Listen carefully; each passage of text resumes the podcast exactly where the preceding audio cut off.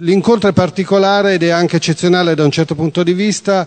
Mettiamo a confronto due zone, due sguardi, due osservazioni della nostra società con il, il programma di Radio 1, Radio Anch'io, che va in onda da 27 anni, il programma del, è il talk show più importante del, del giornale radio della RAI, il, il programma dell'approfondimento della RAI, veramente la corazzata della, del canale. Stiamo parlando sempre di di un ascolto che sta intorno al milione di persone tutte le mattine.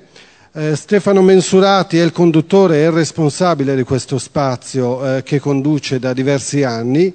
È una voce che entra nelle automobili, nelle case, ne, nelle attività lavorative, negli uffici, nei negozi di tutti e eh, forse svela quella, quella zona di cui ho letto proprio in una macchina di Michele Serra qualche tempo fa, di questa società di massa in cui le masse scompaiono, svaniscono, diventano invisibili.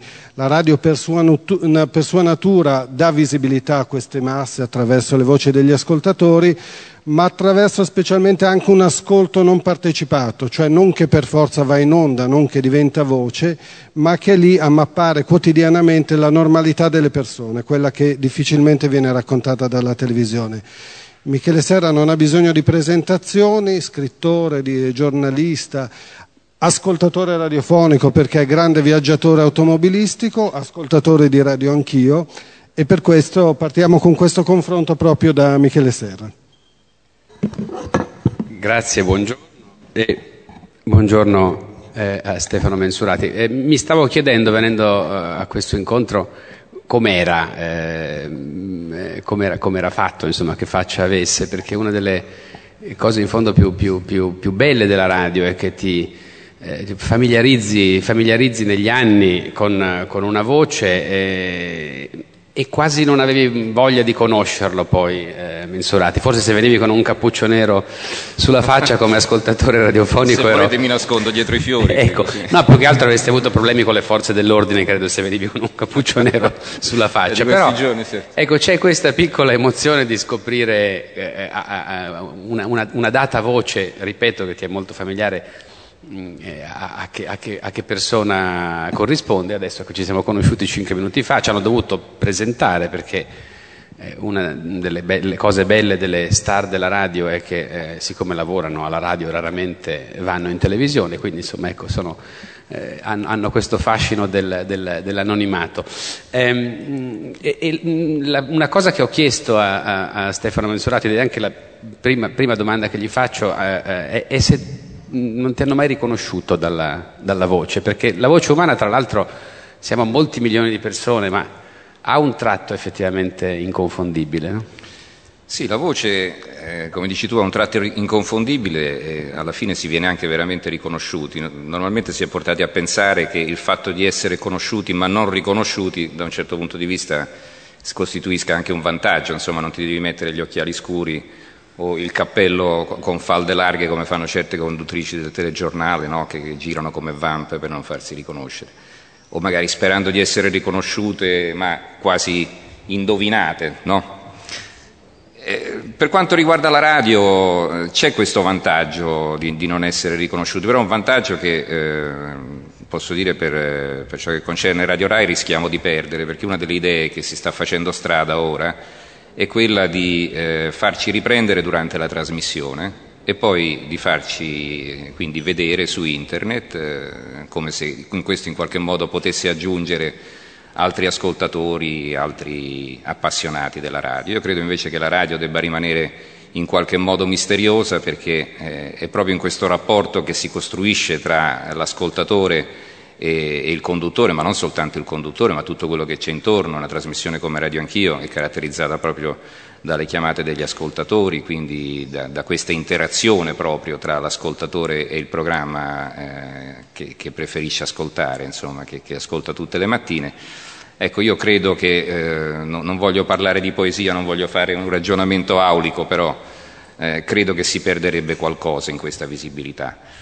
Certo che eh, mi è capitato tempo fa di andare in giro con un collega del telegiornale, molto, un volto molto noto, e naturalmente tutti quanti dicevano, ah, ma guarda, eh, tutti si avvicinavano a lui, a me non mi guardava nessuno, no? Allora questo naturalmente ti fa un po' pensare, no? Ecco, poi però magari quando, mi, quando venivo presentato, allora, ah, ma lei, lei mensurati, eccetera. Ma mi è capitato anche qualcosa di diverso. Mi è capitato, per esempio, tempo fa eh, mi trovavo a Napoli, dovevo, dovevo, trovare un parcheggio per l'auto, immaginate un po' a Napoli che difficoltà ci sono, per poi andare al Molo Beverello, dovevo andare a Capri per un convegno. E allora eh, mi aggiravo lì con l'auto rischiando di perdere il traghetto, alla fine rassegnato sono entrato in un parcheggio 35 euro per una notte, insomma, eh, 35 euro per lasciare una macchina nel parcheggio è una cosa che mi dava abbastanza fastidio, quindi sono entrato, sono stato anche abbastanza brusco, frettoloso, quello se naturalmente se la prendeva comoda e, e alla fine ho parlato, ho scambiato due parole e lui mi ha detto ma lei è Mensurati, quello di Radio Anch'io? E io sono rimasto sorpreso, ho detto come ha fatto a riconoscermi? Ah, io la sento tutte le mattine, la vede qui e mi ha indicato la sua radiolina. Questa è accesa, fissa su Radio 1 tutte le mattine, mi ha elencato tutti i programmi che sente, le istruzioni per l'uso della falcetti, il, il giornale radio, eh, l'onda verde, tutto, sentiva tutto quanto e naturalmente ascoltava anche radio anch'io. Eh, il vantaggio, eh, e qui appunto eh, sono ci ho anche guadagnato ad essere riconosciuto e che mi ha fatto pagare 10 euro invece di 35. Quindi, Quindi insomma, è... qualche volta conviene essere riconosciuti, sì. E passando al, al, discorso radio e informazione, informazione e radio, dico una cosa forse un po' schematica, ma insomma che da ascoltatore sento profondamente e penso sia condivisa da molti altri ascoltatori della radio. E, eh, l'informazione politica, eh, il talk show, il dibattito, quando passa attraverso la radio eh, raramente diventa... Pronto, sì. È raramente come dire, invasivo, urtante come alla televisione. No? È come se comunque i toni fossero eh, più misurati, eh, fossero un pochino più controllati. Eh, non solo, anche nei confronti dei conduttori radiofonici, in molti casi, uno di questi casi è sicuramente il tuo, e te lo posso dire perché ascolto molto la tua trasmissione, ti ascolto molto, è che molto raramente ti chiedi ma quali sono le idee politiche del, del conduttore, no? perché eh, si dà quasi per scontato che la radio abbia, se non una neutralità assoluta, che come è noto insomma, è utopistica, è impossibile, però insomma, eh, eh, voglio dire, non esiste un Santoro eh, radiofonico, o comunque se esiste non è noto, con tutto il rispetto per Santoro, lo dico naturalmente. Eh, insomma, eh,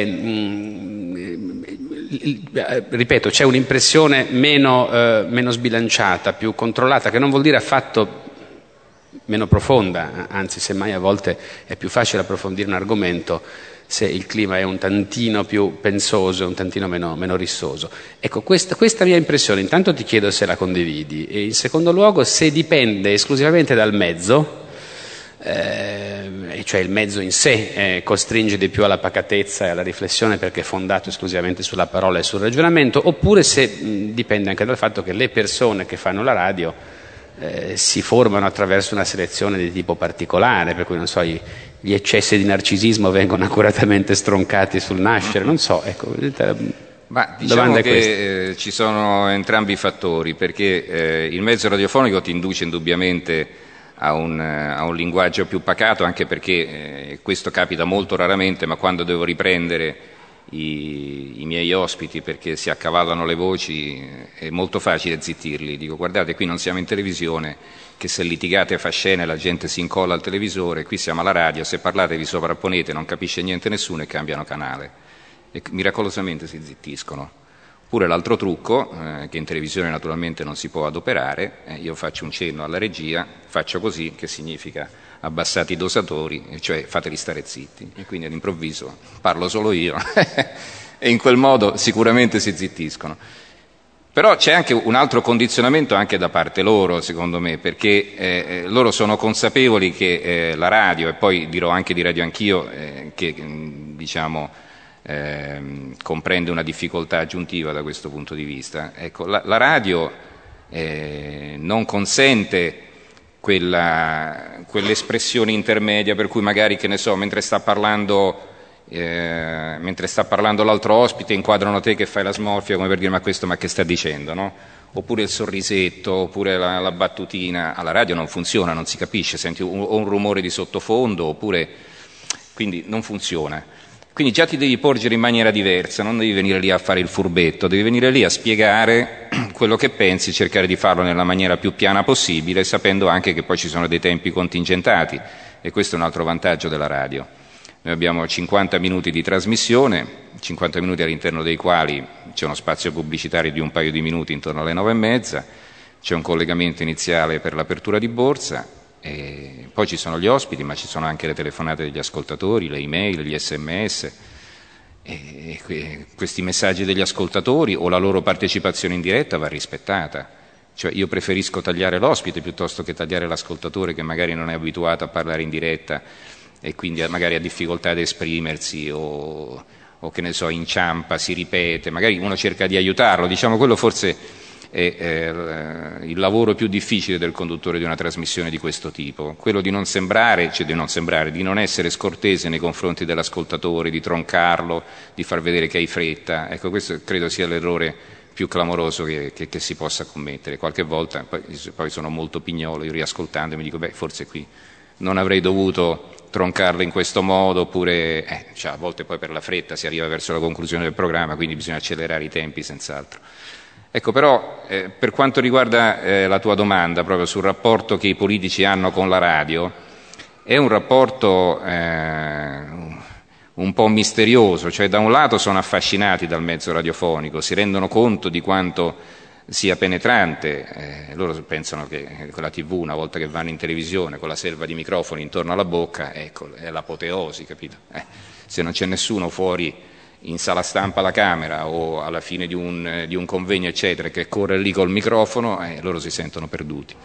E allora la radio è vista come qualcosa di distante, dice sì vabbè la radio poi, poi vediamo, l'intervista la facciamo dopo, oppure eh, cioè, naturalmente ci tengono più ad andare a porta a porta o a Ballarò o in altre trasmissioni di questo tipo piuttosto che venire alla radio.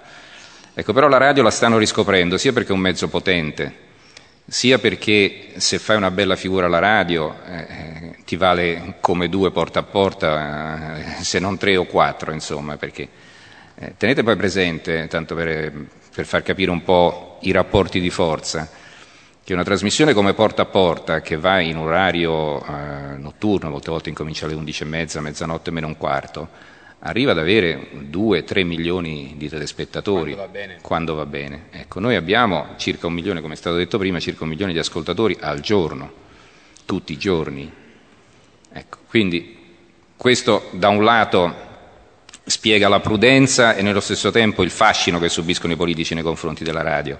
Però c'è anche da dire che proprio questa predilezione nei confronti della televisione porta il mondo politico a ignorare la radio, nel senso, io parlo naturalmente della radio pubblica, nel senso che si è portati eh, a investire eh, non soltanto da un punto di vista della propaganda, ma investire proprio da un punto di vista economico soltanto sulla televisione. Pensate che per quanto riguarda le risorse che la RAI riesce a introitare ogni anno attraverso il canone, attraverso la pubblicità naturalmente, soltanto il 5% finisce alla radio. Allora voi capite che con un programma del sabato sera che, che costa eh, milioni di euro, se questi milioni di euro venissero investiti nella radio, che in questo caso è veramente la sorella stupida della televisione, allora la radio come mezzo in sé non ha nulla da invidiare alla televisione. Radio Rai, all'interno della Rai, la radio è considerata veramente una, una, una, un mezzo del tutto marginale rispetto alla TV e naturalmente di conseguenza eh, gli investimenti ne risentono. Insomma. Mm, eh, se ti offrissero una trasmissione televisiva, eh, subentrerebbero diciamo, mm, ragionamenti di ordine economico, perché eh, c'è effettivamente una disparità impressionante di insomma, girano molti, ma molti, ma molti, ma molti meno quattrini alla radio che, eh, che, alla televisione. Io mi sono sempre chiesto come ha fatto la radio in questi anni eh, a resistere dal punto di vista dire, della formazione del, del, personale o della formazione della sua classe dirigente, perché eh, immagino che il, la tentazione di, di, di, insomma, il richiamo della televisione sia fortissimo. Eh, come, come, come, vivi un eventuale, come vivresti un eventuale rapporto con, con la televisione? E, e, e, si, si, richiede risposta molto sincera. Ti faccio un piccolo esempio. Un, un tuo, secondo me, bravo predecessore eh, Vianello, che ha fatto per molti anni radio anch'io prima di te, ehm, ha avuto un passaggio tra l'altro abbastanza travagliato alla televisione, non facile all'inizio, adesso conduce, come si chiama quella di Rai, Radio, Rai 3?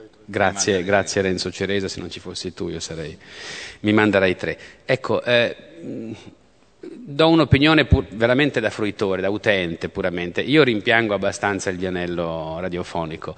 Probabilmente Vianello non lo rimpiange perché il Vianello radiofonico aveva contratti molto, molto più, più, bassi. Ecco, come, guarda, come vivi questa... Dal punto di vista de, della remunerazione non gli sia cambiato molto. Eh perché lui è stato promosso di grado, cioè noi, noi alla RAI, RAI, è un dipendente RAI, certo, quindi non ha un contratto da esterno e quindi non ha potuto trattare.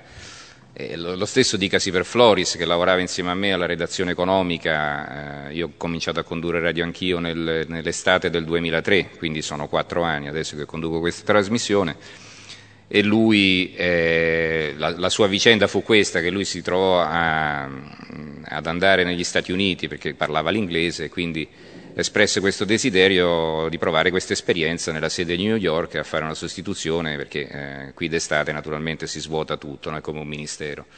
E allora lui eh, gli, off- gli, offrirono questa opportunità e si ritrovò eh, nell'estate del 2001 alla sede di New York. Sapete quello che è successo l'11 settembre e capite poi lui ha lavorato molto bene naturalmente e questo per lui è stato un trampolino di lancio.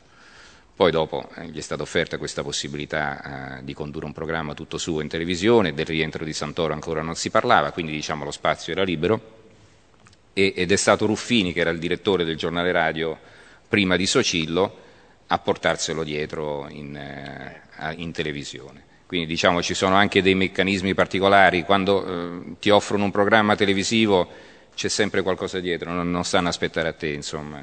C'è talmente tanta gente che aspira a condurre un programma televisivo che veramente se uno si dovesse fare spazio Comunque, a parte questo, eh, io non ambisco no, no, per rispondere quindi, alla domanda. Sì. No, no, prego. No, no, dicevo, quindi, ma esiste, una, esiste o non esiste una specie di frustrazione della radio star nei confronti del, no, del video? No. La frustrazione esiste al contrario, cioè sono quelli che hanno lavorato in tv e che temporaneamente vengono parcheggiati in radio perché magari non, eh, non hanno l'incarico adeguato in televisione che soffrono e patiscono di questo. Ecco. Però per il resto eh, chi lavora in radio la frustrazione non ce l'ha, cioè uno può avere la frustrazione dall'astinenza da video se il video l'ha provato, ma se non... Eh... Quindi meglio tenersi alla larga e il problema è risolto. Eh certo. Insomma, certo. No, no, ma io da questo punto di vista non ambisco affatto andare in televisione.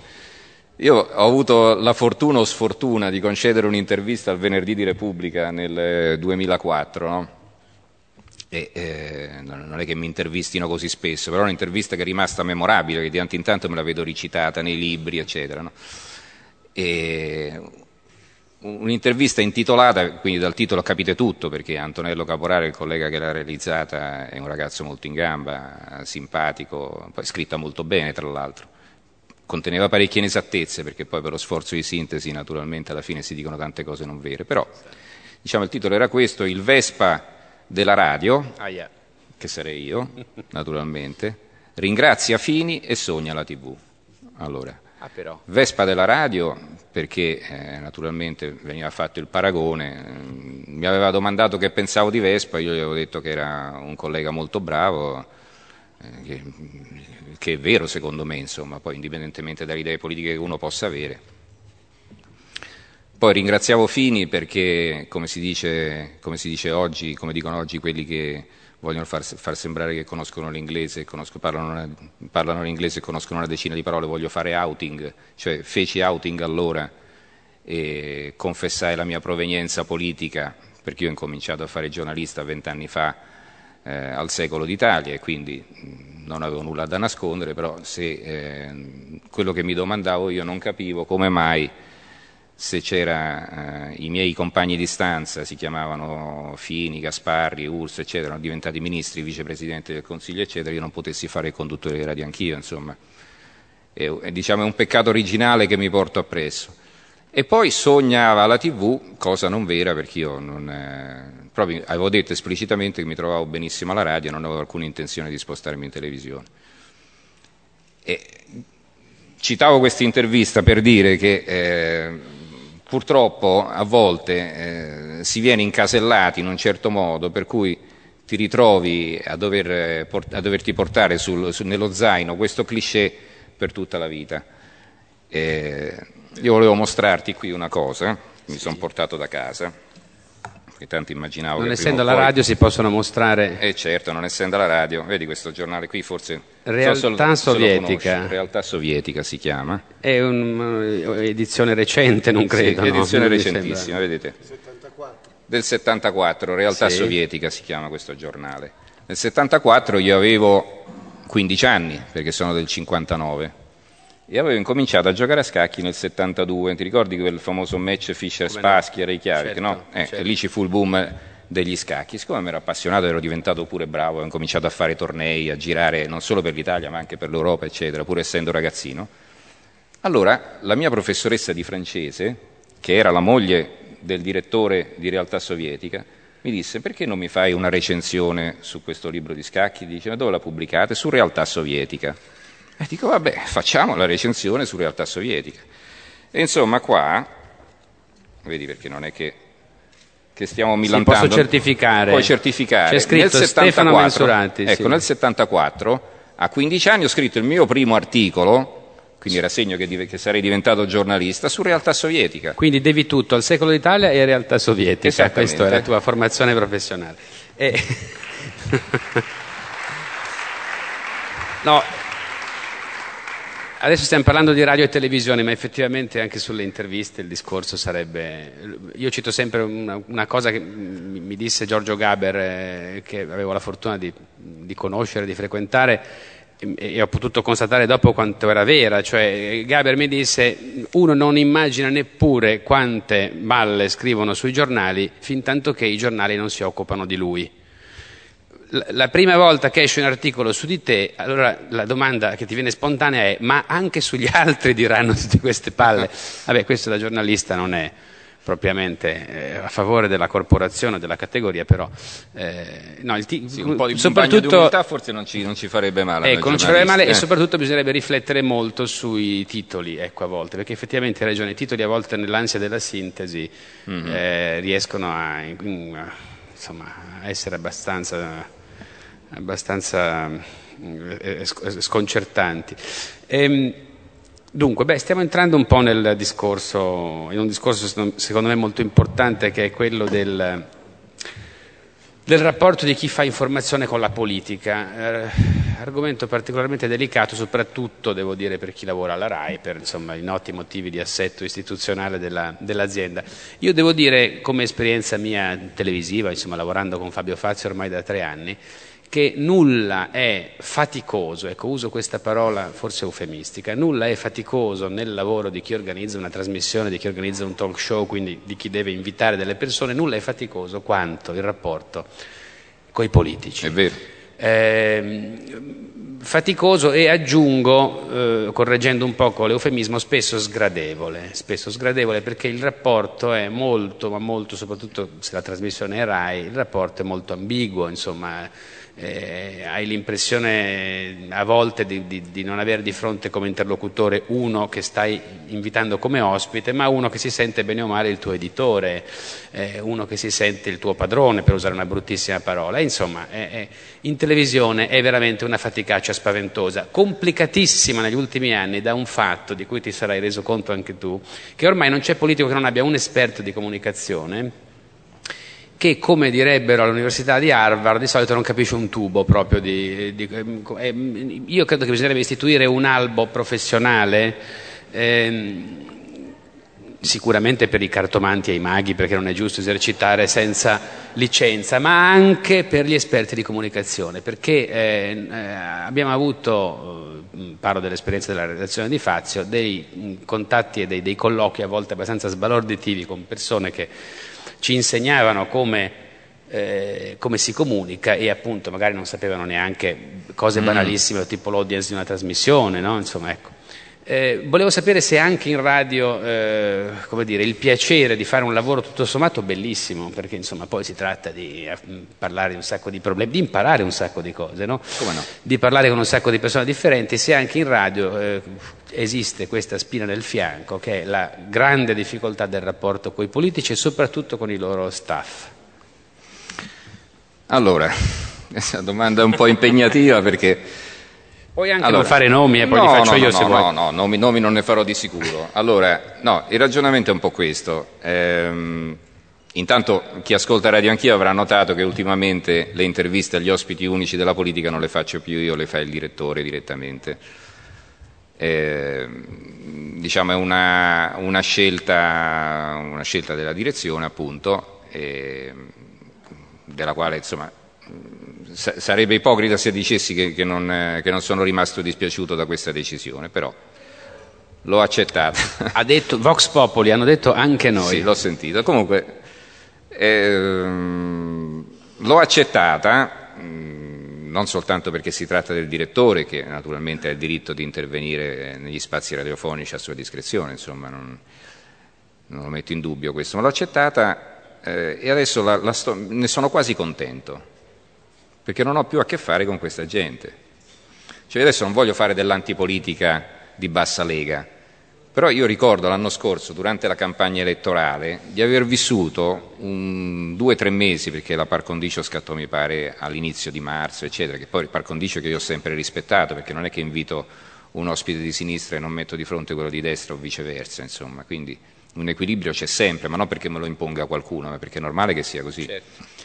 Ma eh, qui eh, arrivavano, arrivavano, praticamente questi addetti stampa, appunto che non capiscono niente, che eh, richiedevano a, alla redazione eh, la misurazione dei tempi, non come, come avvenuto con, eh, durante il confronto televisivo tra Berlusconi e Prodi, che c'era il cronometro che, che si muoveva in diretta, no, dopo la trasmissione. Secondo me hai fatto parlare di più quell'altro. E allora noi ci dovevamo mettere lì a sbobbinare, voi immaginate perché la radio è una registrazione, quindi ti metti lì, allora qui da 9 minu- 9, dalle ore 9, 15 minuti e 20 secondi alle ore 9, 15 minuti e 40 secondi ha parlato questo, poi io ho detto diamo la parola all'ascoltatore, ecco, poi l'ascoltatore ha detto questo per 30 secondi, poi ha parlato quella cioè è una follia. E lì, obiettere, ma l'ascoltatore a cui avete dato la parola era di destra o di sinistra? Ma tu, tu pensi di fare una battuta? no, no, pensi di fare una battuta? No, purtroppo ma è così. No.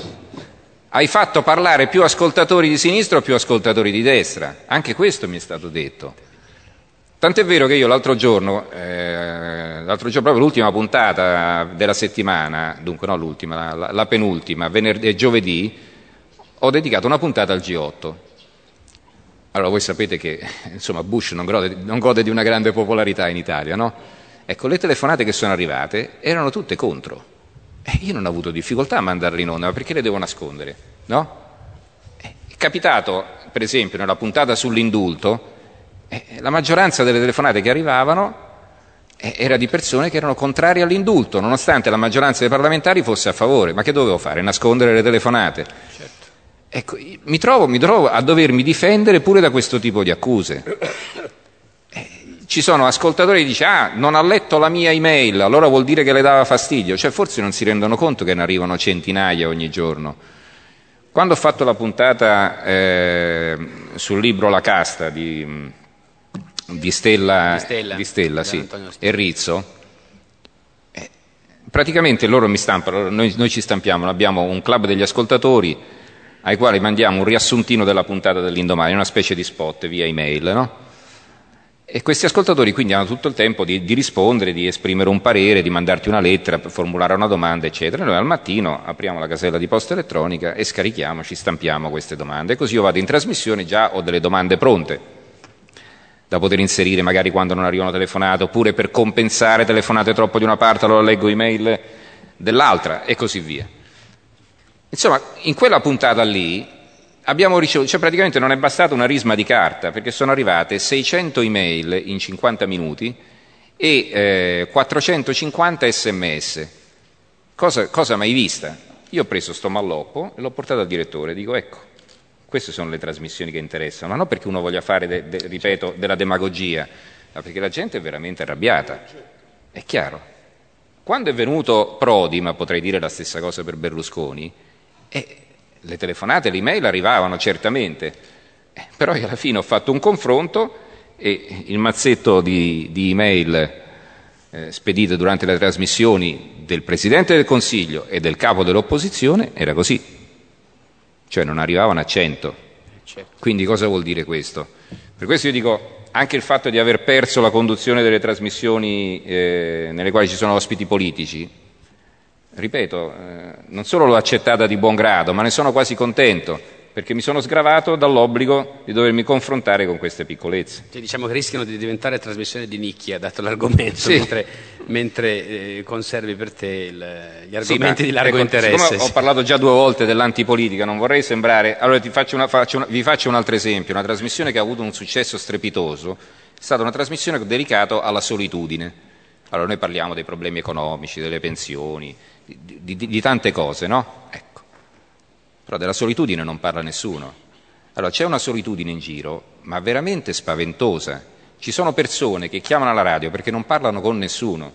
Noi ci siamo ritrovati a fare una puntata ancora più tabù, questa veramente tabù, sul suicidio l'anno scorso, ed è stata, secondo me, la puntata, anzi, secondo me, sono sicuro che è stata per me la puntata più difficile che, che ho mai condotto in questi quattro anni a radio anch'io.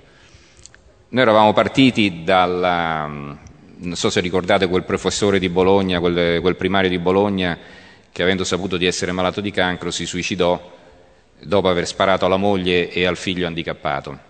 Quindi una, una situazione tremenda, una situazione dettata anche qui dalla solitudine, perché questa madre eh, molto anziana, malata, eccetera, con questo figlio gravemente ammalato, il padre, che era appunto il punto di forza in qualche modo della famiglia, eh, aveva ormai pochi mesi di vita e quindi la tragedia.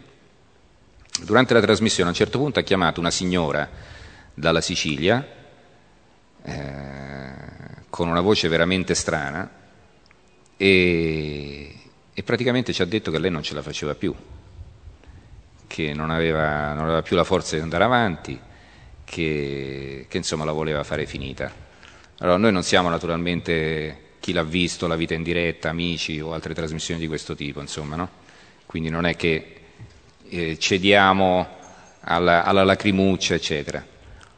Però a partire da quello, ed ecco qui anche la potenza della radio, c'è stata una mobilitazione. Questa signora perché eh, si trova in questa situazione così, di depressione così profonda? Perché eh, stava perdendo progressivamente la vista a causa de, di una degenerazione maculare senile, eh, era sola, stava per essere sfrattata, quindi una situazione veramente disperata. Allora, il comune di Messina le ha trovato una casa popolare, l'Unione Italiana Cechi le ha messo a disposizione lo psicologo che l'ha assistita e, e l'ha fatta entrare nel gruppo dei, dei non vedenti per, per cercare insomma, di, di ritirarla su in qualche modo. I carabinieri sono andati a casa sua prontamente perché li abbiamo avvertiti proprio durante la trasmissione, sono andati subito a casa sua perché noi avevamo il numero di telefono, quindi l'hanno rintracciato la telefonata e quindi sono andati a casa. Insomma, eh, è partita una colletta, ci sono state delle persone che hanno telefonato, che le volevano offrire un lavoro. Quindi voglio dire, eh, secondo me tante volte proprio, c'è proprio una mancanza di comunicazione, no? E in questo la radio certo. eh, può svolgere una funzione veramente importante, capito? Una funzione di raccordo anche. Eh, Beh, per esempio nel caso di grandi catastrofi naturali so che la radio ha sempre avuto una, una anche soprattutto quando non c'erano mm-hmm. dire, i telefonini, quando le comunicazioni erano molto più, più rudimentali. La radio, per esempio, nel, nel, terremoto del Friuli ha avuto un ruolo fondamentale anche nel coordinamento dei soccorsi, perché, perché in fondo è, un, insomma, è, è, è, pervasiva ma è leggera, insomma, è, Sai, recentemente anche è maneggevole. Non è stata una catastrofe, per fortuna. Però è stato essenziale il ruolo svolto dalla radio, non solo da Radio Rai, ma anche dalle altre radio locali, il blackout. Ah, certo. eh, perché a quel punto la televisione non la puoi vedere perché non c'è la corrente. Che fai? dove le prende le informazioni? Questa è, un, è, un'idea, mi fa venire in mente delle idee per il futuro, quindi per eh, chi ama molto la radio e meno la televisione può progettare alcuni blackout mirati. Possiamo dare diciamo, una mano alla radio, certo. Facciamo saltare qualche traliccio. Senti, eh, nella tua trasmissione è, è molto importante il rapporto coi, con quella che viene chiamata gente, insomma, parola mm. non bellissima, diciamo, con, con, gli ascoltatori, con le persone, diciamo. Credo che insieme a 3131 sia stata la prima trasmissione che ha aperto i microfoni al, al pubblico Radio Anch'io. No? Beh, adesso poi il nome Radio Anch'io. Sì. 1980, dico bene? Sì. Gianni Bisiak. È stato il primo conduttore, sì. Ecco. Eh, ecco, io mi chiedo sempre, anche lì eh, da ascoltatore, questo rapporto da un certo punto di vista è eh, bello, stimolante, perché appunto insomma, è come, come se tu avessi dei terminali in mezzo alle persone, in mezzo alla, alla società eh, in mezzo alle città. Dall'altro eh, immagino che sia anche non facilissimo da gestire. Eh, come funziona il filtro? Cioè, secondo me fare il centralinista, insomma, mm-hmm. rispondere ai telefoni di una trasmissione del genere è anche una bella responsabilità, perché poi il mondo si sa certo. che è pieno di mitomani, di pazzi, di, eh, di, di, di violenti.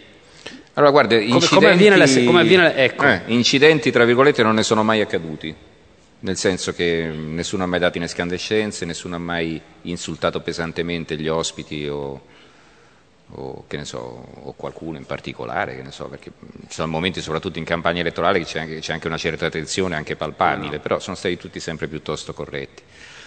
E questo è dovuto al fatto che eh, c'è questo filtro che non seleziona chi telefona, o, o, lo seleziona meglio nel modo in cui spiegherò fra breve. Eh, ma l'ascoltatore non va immediatamente in diretta, per cui telefona al numero verde, lascia il nome di battesimo, il numero di telefono, perché del cognome non ci importa nulla, il numero di battesimo, eh, il numero di telefono, la città da dove ci sta chiamando e ci dice brevemente di cosa vuole parlare. Allora a quel punto queste telefonate, chi, chi, al centralino riempie una scheda che viene portata in regia, queste telefonate vengono selezionate, lì interviene la selezione, in che modo vengono selezionate? Se ci sono più telefonate di ascoltatori che vogliono dire più o meno la stessa cosa, si chiede a chi le ha ricevute come si esprimevano. Se per esempio certo. uno ha difficoltà a parlare, a esprimersi, o un altro è molto lento, se che uno, ne so. Se eh, uno urla molto. Se uno urla, eh, insomma, quindi una selezione di quel tipo lì. Eh, eh l'altra, l'altra selezione e che naturalmente se una telefonata è andata in onda con quella domanda, se ne arriva un'altra con la stessa domanda non va in onda. Quindi cioè una selezione che proprio per garantire una, una, certa, una, certa, coerenza, una certa dinamicità alla trasmissione, non è una selezione, dice ah quello vuol dire quella cosa, allora non lo faccio parlare, cioè non è questo. Ma da quello che mi dici però, allora, non essendoci un filtro, diciamo, scientifico, no? mm. cioè non è che si fa una rapida indagine o inchiesta su quello che ti telefona, e, e, se mi dici che ci sono stati pochi, anzi nessun incidente grave, vuol dire che tutto sommato il tasso di, mm, come dire, di civiltà o di, di correttezza della radio, dell'ascoltatore della radio sicuro, è, è, è molto più alto di quello del telespettatore. Cioè dici che il telespettatore tenderebbe a telefonare urlando, insomma. Mentre... No, però io non credo che, che l'ascoltatore di Radio Anch'io sia lo stesso che, che, non si perde una puntata del Grande Fratello. Insomma, adesso faccio un esempio, poi magari poi è anche possibile. Quindi però... dici che già, già, la, già, il fatto di essere radioascoltatori è una selezione? Sì, sicuramente. Fantastico. Perché è un approccio diverso nei confronti dell'informazione. Mi inserisco coraggiosamente. Sì, inserisci. No, perché qualche dubbio invece io ce l'ho, perché a volte ascolto non facciamo i nomi, non facciamo i nomi delle trasmissioni, però anche altre radio, altre situazioni, in questo io credo che lo stile di chi conduce un programma radiofonico faccia una grande differenza e a volte sgorga un ventre del paese, una, una, una serie di telefonate, di presenze di ascoltatori che invece non danno quella mm. sensazione di, di, pubblico così eticamente, Guarda, devo so dire se... a radio anch'io riscontro. Allora, vabbè, a parte Radio Anch'io, la trasmissione proprio tradizionale, eccetera, c'ha tutta una sua storia e così via, no? Anche la, la, la RAI proprio ha queste immagini di serietà, magari anche un po' anchilosata. Ecco, però eh, a Roma noi abbiamo diverse radio eh, dedicate al calcio, la radio della Lazio, la radio della Roma, poi hanno vari nomi. Eh, veramente succede di tutto. Io una volta ho fatto una trasmissione, ho dedicato un radio anch'io, non a questo aspetto, ma eh, si parlava del calcio, naturalmente insorse la redazione sportiva. Come? Fai una trasmissione sullo sport e sul calcio e non ci chiami? No, io facevo una trasmissione sulla, sulla, crisi economica del mondo del calcio e sul fatto che noi stiamo tutti lì, ci divertiamo no? in questo circo Barnum, ma in realtà continuiamo a mandare avanti delle società che, che in realtà sono fallite, insomma, in, qual, in qualunque altro settore della vita economica sarebbero state chiuse. Quindi era un ragionamento di questo tipo e quindi si parlava della quotazione in borsa e così via. E poi alla fine, come diversivo, ho fatto prendere eh, un, uno spezzone di, di, una trasmissione della Roma, di, di, di questa radio della Roma, in cui quello dice, oh, eh, insomma, con varie parolacce, eccetera, no, sui calciatori, ah, doveva vendere quello, è così. Mi hanno telefonato i tifosi, non della Roma, quelli, un circolo di, di, tifosi della Lazio, dicendo come avete mandato quelli della Roma e non avete chiamato pure noi. Quindi pure lì la par condicio. Cioè, io non dico che avevo trasmesso questo spezzone per metterli in ridicolo, però pure per far capire insomma, a che livello siamo arrivati. E loro non, capito, capito, senti- certo. non avevano capito, sentivano di essere stati discriminati, insomma. Eh, però se Quindi vero, dipende da radio a radio, sì. è chiaro. Eh, se è vero quello che stiamo dicendo, però, stiamo dicendo una cosa che responsabilizza molto chi fa comunicazione, e cioè che in fondo ogni conduttore ha il pubblico che si merita. No? Diceva Renzo che eh, eh, insomma, eh, ogni trasmissione seleziona da un certo punto di vista il proprio pubblico. questo, voglio dire, è da un lato una buonissima notizia, perché vuol dire che insomma, il coltello dalla parte del manico, tutto sommato, ce l'ha pur sempre chi ha eh, chi fa uso di un, mm. di un, mezzo, chi fa uso responsabilmente di un, di un mezzo. Eh, dall'altro però secondo me non è, una, una, non è, un concetto molto chiaro a chi fa comunicazione. Non so come funziona in radio, ma in, per esempio in televisione c'è una mentalità diffusa eh, secondo la quale mh, il pubblico non è tanto che riesce a insomma, a crearlo. Eh, il pubblico è una specie di, di, entità già monitorata ampiamente di solito dalle sonde pubblicitarie, cioè si sa che cosa pensa, si sa che trasmissione vuole a quell'ora in quella data rete, eh, si sa che cosa consuma. Quindi voglio dire, c'è una specie di rassegnazione in chi fa televisione a rivolgersi a un pubblico che ormai è quello, ormai è così, da, da cui la spaventosa frase che si pronuncia spessissimo in televisione che la gente non capirebbe, la gente non capisce, la gente non è pronta, eh, la gente a casa, poi ti, ti danno questa immagine terribile di proprio vecchie massaie rimbambite con le calze arrotolate, eh, uomini come Homer Simpson da vecchio, insomma abbruttiti, cioè ecco in televisione c'è questa idea del pubblico che è ormai segnatamente una specie di, di deriva, ecco, e, e, penso non, io penso che non sia vero neanche in televisione, ovviamente, mm. penso anzi che il pubblico effettivamente lo selezioni, ma insomma eh, anche il discorso che stiamo facendo, cioè se è vero che una trasmissione condotta, permettimi di farti una, una, un complimento, insomma, condotta con grande misura, poi eh, suscita, eh, cioè richiama anche un pubblico misurato, beh, eh, sono notizie che andrebbero diffuse, cioè bisognerebbe spiegarlo a quelli che comunicano che eh, il, la, la comunicazione è una responsabilità enorme. Questo è vero. Questo è vero, però vedi, noi, noi, abbiamo il vantaggio proprio perché comunichiamo in diretta con l'ascoltatore attraverso questa interazione, no? le telefonate, i messaggi, eccetera, abbiamo in qualche modo eh, la capacità di, di, di, di, valutarlo più direttamente. No? Ecco, la televisione si basa su altri criteri, però eh, se noi capovolgiamo il ragionamento, eh, cioè la radio non ha alcun mezzo di rilevazione dei propri dati d'ascolto, noi abbiamo l'audiradio, che è, un, eh, che è appunto un sistema di rilevazione abbastanza discutibile, adesso qui non, non, sto ad approfondire il ragionamento perché andremo troppo in là. Per esempio non conta l'autoradio, ecco, no? Non conta, eh. eh, non conta chi ci ascolta in macchina, voi capite che la radio, eh, chi sta in macchina cosa fa? Non è che, che guarda la tv, no? Al massimo telefona. Speriamo, insomma. Speriamo, o non legge, insomma, quindi ascolta la radio per passare il tempo, no? Non ascolta magari radio anch'io se ascolta una canzonetta, però ascolta la radio. Ecco, mm, il pubblico che viaggia, e ci sono milioni di persone in circolazione in questo momento, ma in ogni momento della giornata, mm, non contano, non vengono rilevati. Ma a parte questo, io noi, noi, diciamo appunto Radio Anch'io ha tra gli 800.000, 900.000, un milione di ascoltatori al giorno. Eh, ma questi sono dati, eh, sono dati, cioè sono come delle stelle fisse, perché io praticamente riesco a sapere come è andata la mia trasmissione nell'ultimo trimestre rispetto allo stesso trimestre dell'anno scorso. Cioè vi rendete conto? Noi abbiamo per la televisione i 5 minuti, il quarto d'ora, ogni giorno ci vengono a dire se il TG1 ha battuto canale TG5, se i pacchi hanno battuto Striscia la notizia o viceversa. Sappiamo tutto della TV. Sulla radio non investe nessuno. Quindi la radio ha anche questo difetto, cioè uno non capisce eh, non, ha, non ha la maniera di misurare cosa piace e cosa no se non in maniera molto sommaria. Dubbio che non sia un vantaggio enorme, Stefano Mensurati, questo non avere l'ossessione del giorno dopo, sì. in cui ti dicono, ah, qui vedi, hai parlato di questo argomento e hai perso 12.300. No, quello, quello, magari sì, quello potrebbe essere un'ossessione, però eh, a un certo punto, adesso ripeto, con questa interfaccia degli ascoltatori mi rendo conto io di quali sono gli argomenti che interessano di più.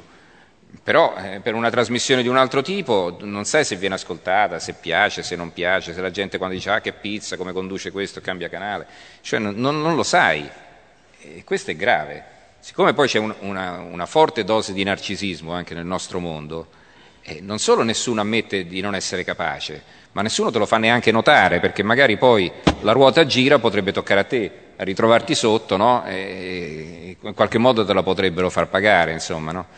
Quindi, eh, Quindi un po' di competizione in più non guasterebbe la radio, no. fosse un po' più competitiva. Un po' più competitiva. Cioè, la televisione lo è troppo, la radio lo è troppo poco. Lo è troppo poco. E Renzo, sei d'accordo, Renzo Ceresa? sì, sì, che dobbiamo essere più competitivi, sì.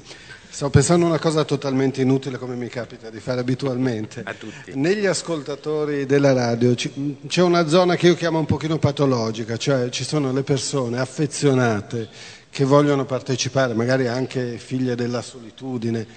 Io ho in mente un ascoltatore che chiama Radio Anch'io da anni, adesso credo che venga filtrato un po' di più, che si chiama Carmine Daudine. Carmine Daudine, come no? Carmine Daudine.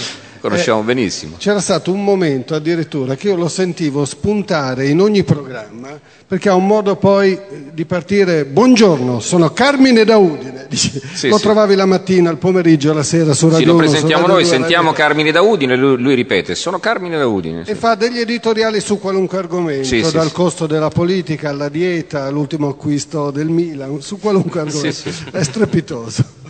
Allora, siccome i radioincontri però sono anche incontro dei protagonisti della radio con gli ascoltatori non che mi sono... dire che hai portato Carmine da Udine. Benvenuti. No. bisognava, bisognava. Che non è lontano, quindi magari... voleva. Con quello chiuderemo i radioincontri, sarà l'ultimo grande incontro.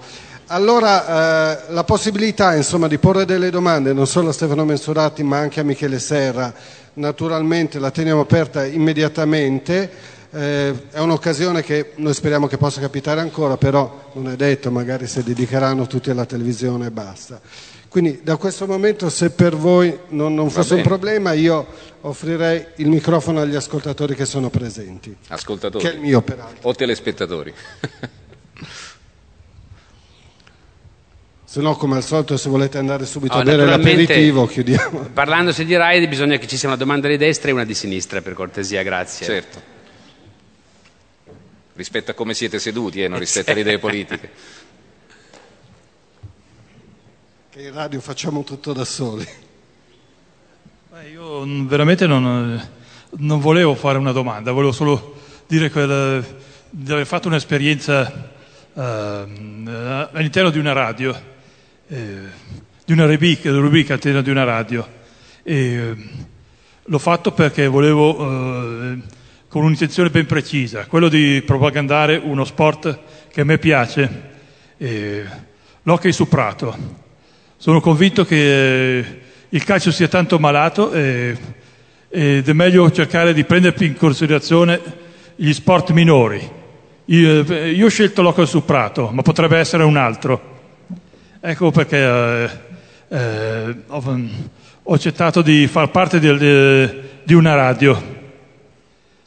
Eh, ecco, questa è la mia esperienza. Ecco. No, lei ha perfettamente ragione, le dico di più. Eh, chi ascolta Radio Anch'io sa che noi andiamo in onda dal martedì al venerdì, perché lunedì mattina c'è Radio Anch'io Sport. Allora, si chiama Radio Anch'io Sport, ma in realtà potrebbero anche cambiare il titolo. Calcio. Radio Anch'io Calcio. Perché parlano solo di calcio. E la domenica sportiva e un sacco di trasmissioni no, Tra l'altro arrivano buoni ultimi perché lunedì mattina, immaginate voi, dopo tutto il calcio minuto per minuto, tutte le trasmissioni, pomeriggio, Vero. eccetera, la sera i commenti, il lunedì, eh, insomma, eh, Radio Anch'io Calcio. A proposito di questa, e non questa solo, trasmissione, no, eh, eh, forse non è il caso di, eh, di lasciare stare il calcio e di non di non insistere troppo anche voi. Il calcio è un, altro argomento, guardi, cioè, io penso le, che le dirò di più, ci, noi ci mandiamo siano troppe trasmissioni sul, sul, calcio. Io penso che questo non faccia altro che aumentare certo. la violenza negli stadi.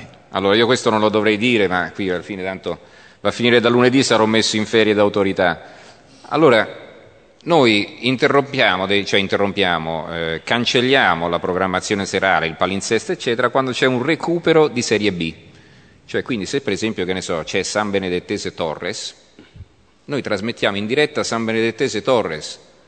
Allora, quelli della Torres, che non so manco di dove sono, perché conosco il nome de- della... Sassari direi. Sa- ecco. Ah sì, Torres, certo.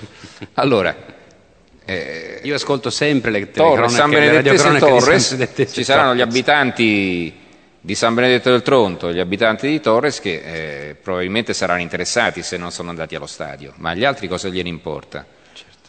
Ecco, noi cambiamo i palinsesti perché c'è il calcio, alziamo le mani, fermi tutti, c'è il calcio. La sera il pomeriggio. Eh. Quindi questa, questa, è purtroppo la, la, una scelta che è stata effettuata da Radio Rai che, che si picca, eh, si, fa, si, fa, un vanto di aver ottenuto l'esclusiva per la trasmissione in diretta delle partite di calcio, non solo quelle di Serie A ma anche quelle di Serie B, di Coppa Italia, le partite internazionali, tutto. Quindi copriamo tutto. Eh, Se c'è qualcun altro che vuole porre una domanda, ecco. Ma io volevo dire che da circa quattro anni non telefono più a Radio Anch'io perché trovo che ci sia stato un incremento di censura insopportabile. E l'ultima mia esperienza è stata che mi hanno telefonato due volte per farmi dire quello che volevo dire che trovo anche una forma insopportabile di censura, perché la, lei l'ha messa bene così per via delle, delle, sovrapposizioni, ma non credo che sia così perché eh, se ho un difetto io è quello di avere delle idee un po' troppo originali, quindi le mie idee non coincidevano con nessun intervento, però eh, venivano censurate soprattutto nei prossimi, nei primi, negli ultimi quattro anni. No, lei ricorda però, magari mi citi Beh, un caso ormai, specifico, visto guardi, che diretto... Non, non, po- non ho la, la, memoria di Pico della Mirandola. Beh, Comunque, eh, ha telefonato ho, lei, ho smesso che... mm. perché poi c'è anche lo sfottò, resti in linea che, eh, in attesa che la chiamiamo una, due, tre volte che mi trattano così e che poi non mi chiamano più, dico, beh, vabbè, ho capito. Mm. Non c'è più democrazia neanche a Radio Anch'io. E quindi mi dispiace. Mi faccio, eh, io mi congratulo con lei per aver detto delle cose esattamente contrarie a quello che penso io. Complimenti, perché veramente. No, beh, io rispetto penso, il suo no, punto vabbè, di vista, ma, ma non mi sembra molto strano perché. Faccio una proposta allora. Sì. Eh, perché non mandate le telefonate in diretta dicendo però una cosa, che se il, eh, l'ascoltatore supera un certo numero di decibel troncate subito la telefonata. No, ma non è quello il problema. No, Nessuno ha mai gridato in televisione. Il problema è che questa, questa, forma di selezione è disgustosa, è una cosa che se, se uno poi viene richiamato allora. lo può anche accettare, dice ok, ma hanno sentito, però poi mi richiamo. Ma se uno non viene più richiamato e poi si accorge che il suo intervento non si riflette in quello degli altri, come diceva lei, allora dice questa si chiama censura ed è capitato proprio negli ultimi quattro anni, quindi io non so più che cosa succede nella sua trasmissione perché Ma. dopo tre o quattro brutte esperienze dico beh basta, è arrivato Berlusconi, hanno tolto anche questa... Ecco, lo sapevo. Que... Eh beh, allora, eh, sente, ma perché secondo lei... perché secondo lei è arrivato Prodi io sono ancora lì? Eh beh, ma perché è più furbo? Anche... No, c'è la risposta perché anche la finanza non ha tolto nessuno, si è fatto più furbo per far vedere che lui non è diverso, però dopo un annetto cominceranno i, cambiamenti, se non lo mandano a casa nel frattempo. Comunque, grazie. eh, va bene, oh, eh, ognuno, ognuno, ha le sue idee, no, vorrei, vorrei ribadire il concetto, cioè la selezione viene effettuata per, per, ragioni, per una ragione molto precisa, a parte la sovrapposizione delle domande, eccetera, ma nello svolgimento della trasmissione non c'è una scaletta molto rigida, però se non si arriva all'argomento, se io per esempio ho in previsione un ospite nella seconda parte e mi arriva una domanda che mi farebbe comodo avere in diretta nella seconda parte nel momento in cui io ho quell'ospite per consentirgli di rispondere, eh, la metto in attesa e viene spostata più in là. Cioè, oltretutto le telefonate che riceviamo eh, durante la trasmissione, telefonate di persone che si prenotano, noi abbiamo tre telefoni, le telefonate che riceviamo sono circa un centinaio ogni mattina e ne vanno in onda 7, 8, 9, 10 proprio quando, quando, dico, quando proprio sono molto sintetici, magari c'è l'ospite unico per cui il rapporto è più diretto. Ecco.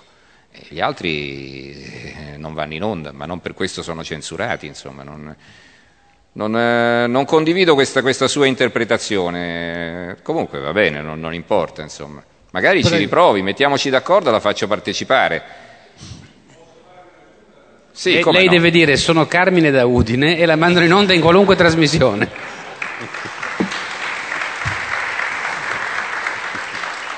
Senta, mh, mm, mi si è svegliata un po' di memoria. Circa sì. quattro anni fa, non so se era lei o quello prima di lei, me lo dica lei. Ah, beh, eh, adesso glielo no. dirò io, se mi dice la trasmissione. Sì, no, allora, io feci un intervento contro le regioni, no?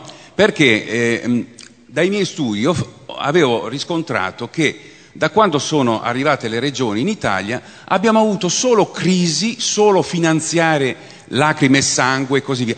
E io ho eh, intravisto la crescita, ma lo posso anche dimostrare, la crescita del debito pubblico italiano proprio dalla nascita delle regioni nel 1970, mm. e che allora erano solo 8 mila miliardi di, di, di, di, deficit e poi siamo arrivati a 3 milioni di miliardi così. Allora io feci un intervento e trovai un signore, eh, il conduttore, che mi trattò malissimo dicendo... Ma allora ma, era, za- era, zapping, scusi, non lo so. Forbice se la trattò malissimo. mi, mi disse, ma Battuta. insomma, le regioni sono state fatte, non si torna indietro, patapunf, telefono giù, e, e questo secondo lei sarei io? Era lei o un altro? No, no, no, lo, lo chiedo io a lei. No, eh beh, io non, non ho, le chiedo, eh, eh, allora. mi affido alla sua onestà no. intellettuale. No, lei mi lei... sa che oltre a non telefonare più Radio Anch'io non ascolta più Radio Anch'io da quattro anni. Sì, non l'ascolto perché, più. Ecco, eh, appunto, no. allora non, non, si rende conto di come funziona la trasmissione, perché altrimenti non mi avrebbe fatto questa osservazione. Però le dico allora io, eh, non più di un paio di settimane fa, ho fatto una puntata contro le province per esempio per l'abolizione delle province perché sono un ente inutile. Sbagliatissimo, è una, è una, è una stupidata. Lei guardi. ce l'ha con le regioni, è chiaro. È, no, no, è, una, è frutto di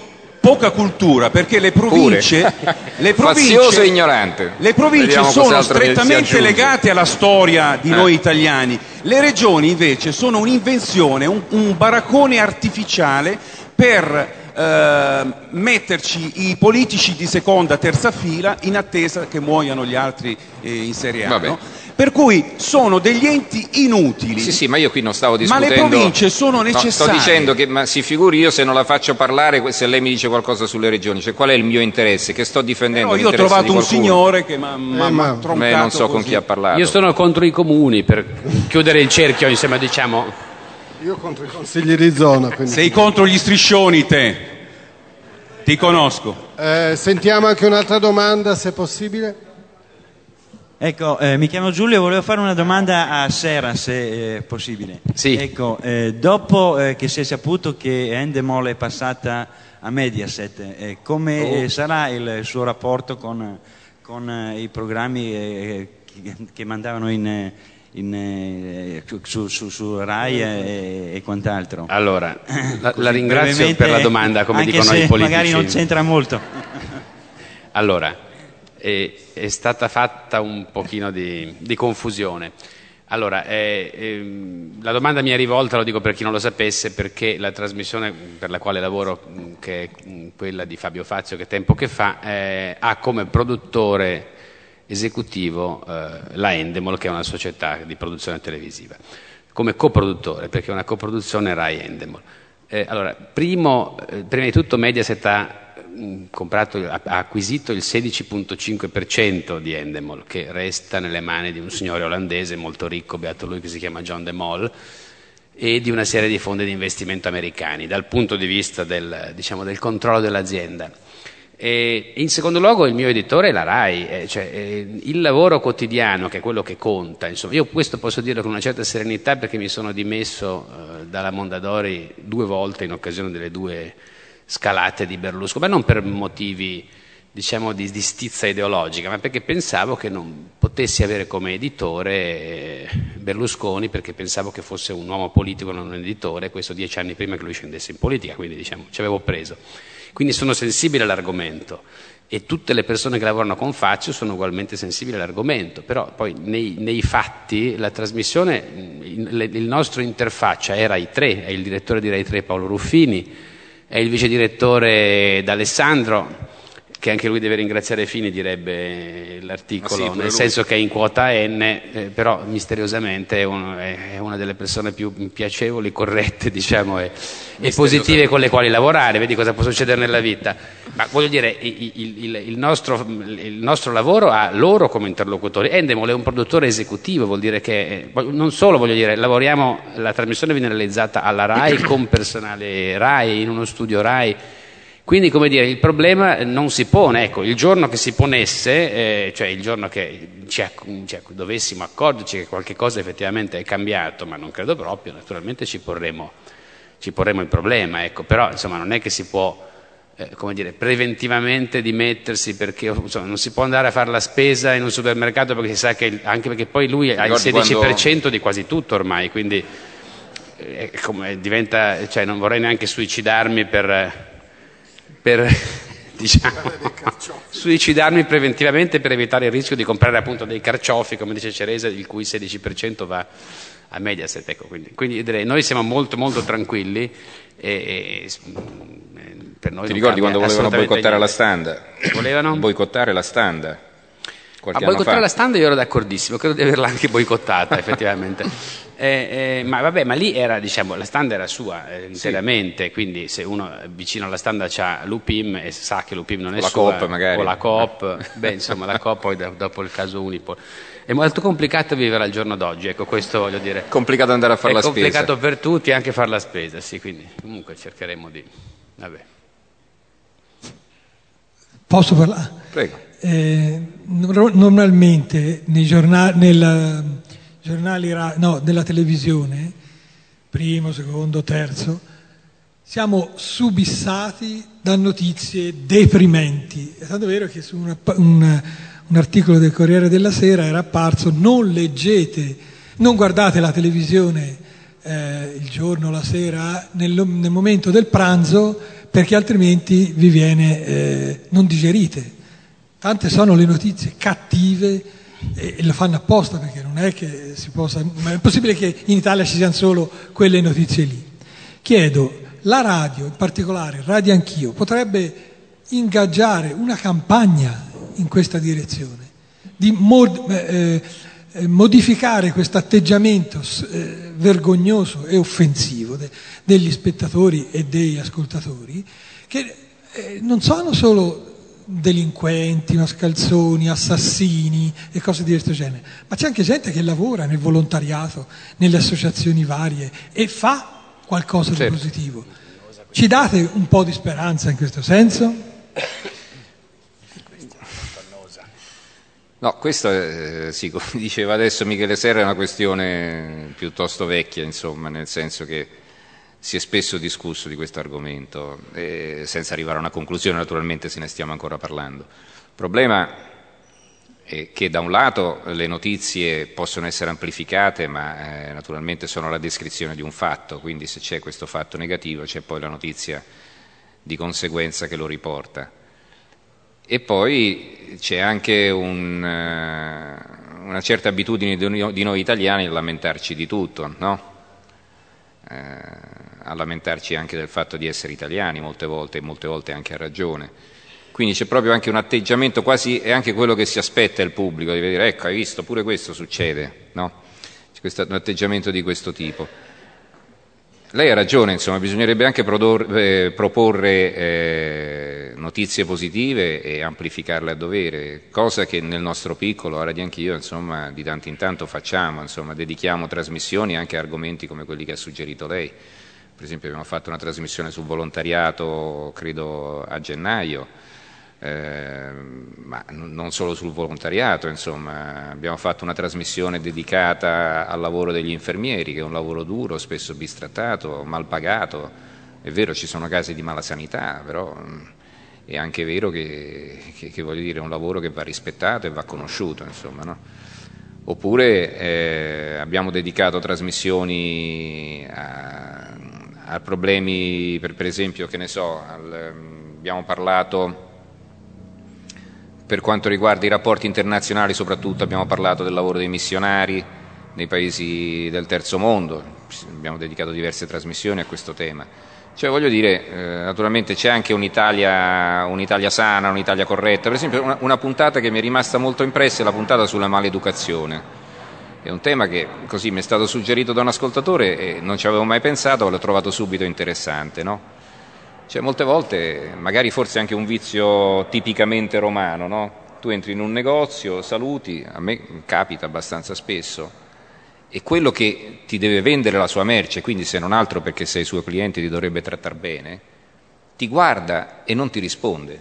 Dice, ma come? Io sto venendo qui nel tuo negozio a comprare qualcosa e tu neanche io ti saluto e tu non mi rispondi. Dovresti salutarmi tu per primo eh, una cosa che, che, si nota spesso, non so se avete frequentato le autostrade francesi dove trovate il casello, è una scocciatura perché trovate il casello ogni 10 km lungo l'autostrada, e soprattutto quelle del sud, e ti salutano sempre, bonjour monsieur, bonjour madame, ti fanno il sorriso, eccetera. E quando tu ti fermi a un casello, io ti dico del centro Italia, ma probabilmente magari qui, qui sarà diverso, non voglio dire, insomma, eh, ti guardano, ti allungano i soldi così. Eh. Però, allora, una puntata sulla maleducazione, la maleducazione nei comportamenti. Vedete, vedete, quello che succede in un ascensore, che stanno tutti zitti, che guardano per aria, non vedono l'ora di arrivare, non sanno cosa dire, o guardano in basso. Vedete, oggi stamattina tu parlavi delle litigate, nel tuo Alzeviro, delle litigate del condominio. Cioè c'è proprio un atteggiamento aggressivo che in qualche modo eh, va, va stemperato perché non si può vivere in questo modo, insomma. Ecco, quindi questa puntata sulla maleducazione, facendo tanti esempi carini di, di, di, persone che aiutano, di persone disponibili, eccetera, è stata veramente una puntata carina, una puntata interessante e tanta gente ha telefonato, non soltanto per eh, diciamo, confermare quanto sia diffusa la maleducazione in giro, ma anche per, per porre degli esempi concreti, dei, dei, suggerimenti anche su come migliorare il proprio rapporto con gli altri, il rapporto per esempio tra studenti, genitori e insegnanti.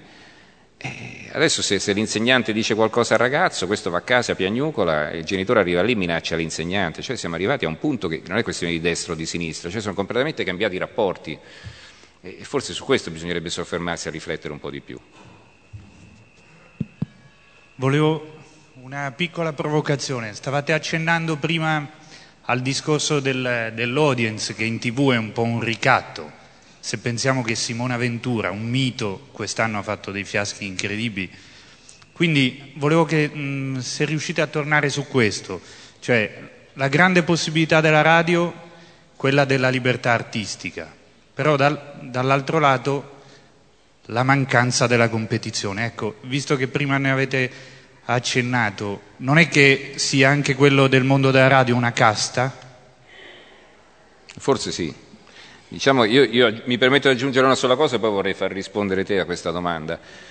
Eh, eh, Radio Rai è un po' un mondo a parte, per diverse ragioni, sia perché praticamente Radio Rai è come la Rai in sé come, come, come azienda è un po' un ministero, quindi eh, ha tutti i difetti di una concezione burocratica, in questo caso dell'informazione ma eh, Radio, Rai, in, Radio, Rai, sente poco la competizione, non soltanto perché non ci sono strumenti di misurazione, ma anche perché lavora su tutto un altro piano. Cioè Radio Rai essenzialmente fa informazione, parlo di Radio 1, eh. magari Radio 2 sentirà di più la competizione con le radio private. Ma eh, Radio 1 con chi può competere? Insomma? C'è, Radio 24 che, che, fa una buona informazione, però a livelli di ascolto molto più bassi. Quindi questo eh, da un lato ci rassicura, dall'altro ci fa un po' campare di rendita, nel senso che non ci sono molti spunti a migliorare, non, eh, molti sono proprio veramente seduti. Eh, quindi da questo punto di vista io credo che, che la, la competizione la mancanza di competizione non sia dettata soltanto da una mancanza di rilevazioni, è proprio così, eh, un fatto calato dall'alto. Abbiamo una posizione di privilegio nell'informazione, pensate alla radio ci sono 180 giornalisti e la redazione di Radio Anch'io mi chiedeva prima lui, dice poi te lo domando, allora lo dico io visto che non me l'hai domandato, Radio Anch'io, eh, oltre a me non c'è neanche un giornalista, cioè io in redazione ho quattro assistenti al programma, autori testi, insomma ci sono varie formule con le quali vengono assunti, assunti, precari sono, e io sono l'unico giornalista, l'unico giornalista è il conduttore. Mi danno di tanto in tanto un giornalista eh, precario, che avete sentito la collega Luana Cremasco che ha fatto molti servizi nell'ultimo anno e adesso le è scaduto il contratto, sono senza. Cioè, eh, secondo me, ecco, ritornerei qui al discorso iniziale, vorrei sentire anche quello che, che dite voi. Eh, c'è una scarsa attenzione proprio nei confronti del mezzo radiofonico, mi riferisco a Radio Rai, da parte dell'azienda, cioè eh, la radio è molto ma molto trascurata rispetto alla televisione. Eh, io sono il meno addetto ai lavori, quindi me, la sbroglio più in fretta. Io non so rispondere a questa domanda, davvero, cioè nel senso che eh, eh, mi rendo conto che la radio è in una posizione ambigua.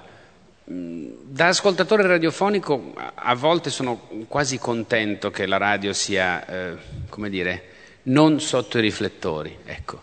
eh, sia sia consider- come se fosse considerata da, insomma, diciamo dal, dal, potere, dico adesso semplifico con questa definizione che non vuol dire niente, insomma, come se fosse considerata dal potere non così importante, non così influente. C'è un altro luogo nel quale lavoro spesso che è simile alla radio, secondo me, da questo punto di vista, che è il teatro. Il teatro italiano sta vivendo un momento molto felice perché non se ne occupa, sostanzialmente perché i giornali non se ne occupano, la televisione non se ne occupa, i politici non se ne occupano, insomma è veramente un luogo libero eh, in cui il rapporto tra mm, chi sta sul palcoscenico e il pubblico è eh, quasi, quasi, quasi perfettamente pulito, nel senso che, ripeto, non, non ci sono, è diretto. Non è immediato, ecco.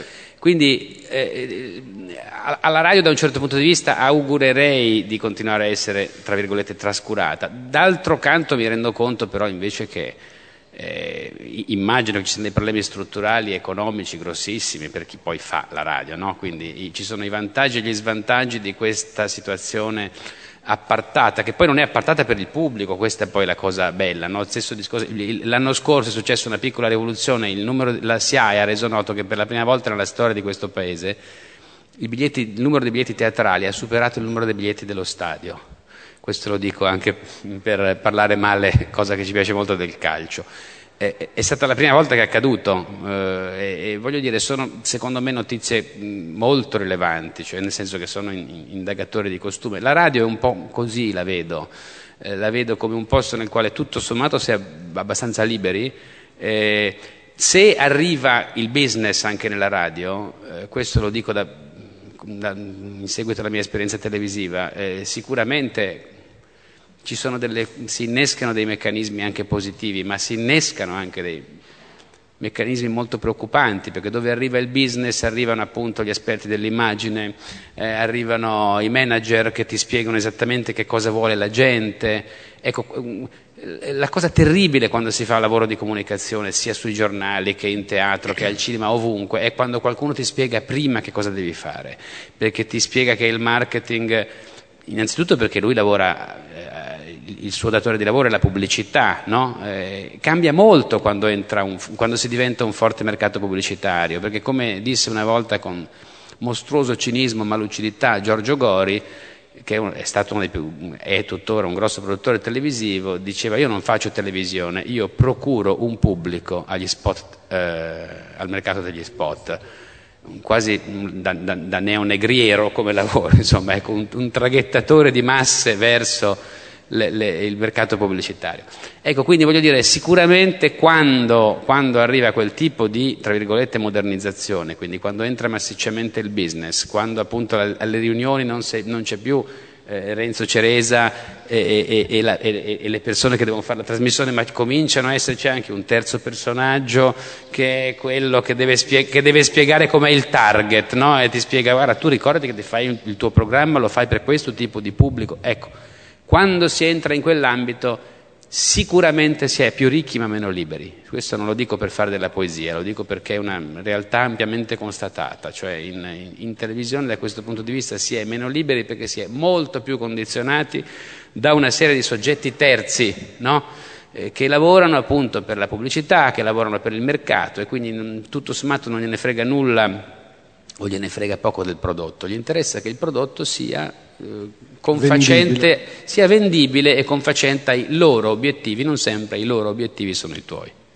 C'era una signora che voleva intervenire. Sì, io mm, volevo dire, sono contenta di ascoltare Michele Serra anche qui, non dopo aver fatto una camminata sulle Dolomiti per riuscire a sentirlo ah, nella mattinata. Ai, ai suoni di, delle Dolomiti, di, sì. di agosto, che è stata piacevolissima fra il resto. E io volevo fare una domanda, eh, che tempo fa per esempio? Va in ferie adesso, va in vacanza fino a ottobre-novembre, eh, perché mi viene in mente che tempo fa, ma molte altre eh, trasmissioni interessanti che seguiamo per 3-4 mesi non ci sono più. Allora, come mai le vacanze, eh, ci saranno delle motivazioni, sono così lunghe, eh, sia per trasmissioni che riguardano la radio che per trasmissioni che riguardano la tv? Grazie. Eh, forse Renzo, la, RAI, la RAI deve rispondere soprattutto. No, eh. le, le, le, risposte in me sono di tipo economico, in realtà eh, la stagione televisiva oramai è, è costosa. È, e non, non, non si riesce a reggere eh, l'annata. Quello che non si capisce perché, perché non si riesca a organizzare un palinsesto estivo su diversi piani, sia informativo che di intrattenimento, che possa in qualche modo anche elaborare delle zone, non dico di laboratorio o di sperimentazione, però di nuova offerta che possa avere un valore anche durante l'estate. Noi non andiamo in vacanza, siamo lì, abbiamo ancora degli apparecchi televisivi o delle radio potrebbe essere che anche in agosto li accendiamo e vogliamo vedere o ascoltare qualche cosa. Su questo poi forse ci sono delle equazioni a ripetere anche di tipo industriale, per cui in realtà a un certo punto si stabilisce che la stagione televisiva finisce a fine maggio o inizio giugno e che parte in anticipo su settembre. Da questo punto di vista adesso anche la radio, parlo per, per il pezzo che si confronta di più con le radio commerciali che è il mio che è Radio 2, cerca in qualche modo di stabilire lo stesso ritmo temporale, quindi stiamo discutendo per esempio in questi mesi se anche noi della radio dobbiamo finire all'inizio di giugno e riprendere prima settembre. Su questo poi si innescano altri motivi che però non sono interessanti e non ve li dico, sono più di struttura, di apparato, di, di, di incapacità dire, a intervenire anche nella zona estiva su, su quello che è l'organizzazione interna aziendale. Radio Anch'io che non ha costi va in onda tutto l'anno, questa è la ragione forse per cui non ci fermiamo mai, no? a parte gli scherzi insomma. Da questo Io... punto di vista magari Radio 1 che, che, che, la radio dell'informazione è un po' più costante. Sì. Altre caratteristiche, mm. sì. Io volevo sapere invece sempre mh, sulla trasmissione radio anch'io, in questi quattro anni com'è cambiata, se è cambiata? Pensavo, riflettevo sulle scelte degli argomenti, no? scegliere di parlare della maleducazione. In questi quattro anni che cambiamento è avvenuto nella trasmissione, se c'è stato? Sì, ma diciamo, eh, prima di me aveva condotto Andrea Vianello per cinque anni, conduttore molto popolare, molto bravo, poi eh, con il cambio di direzione eh, lui ha seguito il direttore che è andato via, Paolo Ruffini, che è andato al, eh, al, al Rai 3 e lì eh, ha incominciato con un programma di storia, poi non è andato granché bene, insomma adesso lavora a mia manda Rai 3. Però io non sono subentrato subito ad Andrea Vianello perché prima c'è stato un periodo di circa un anno in cui ha condotto una collega Margherita Di Mauro e poi dopo di lei sono arrivato io.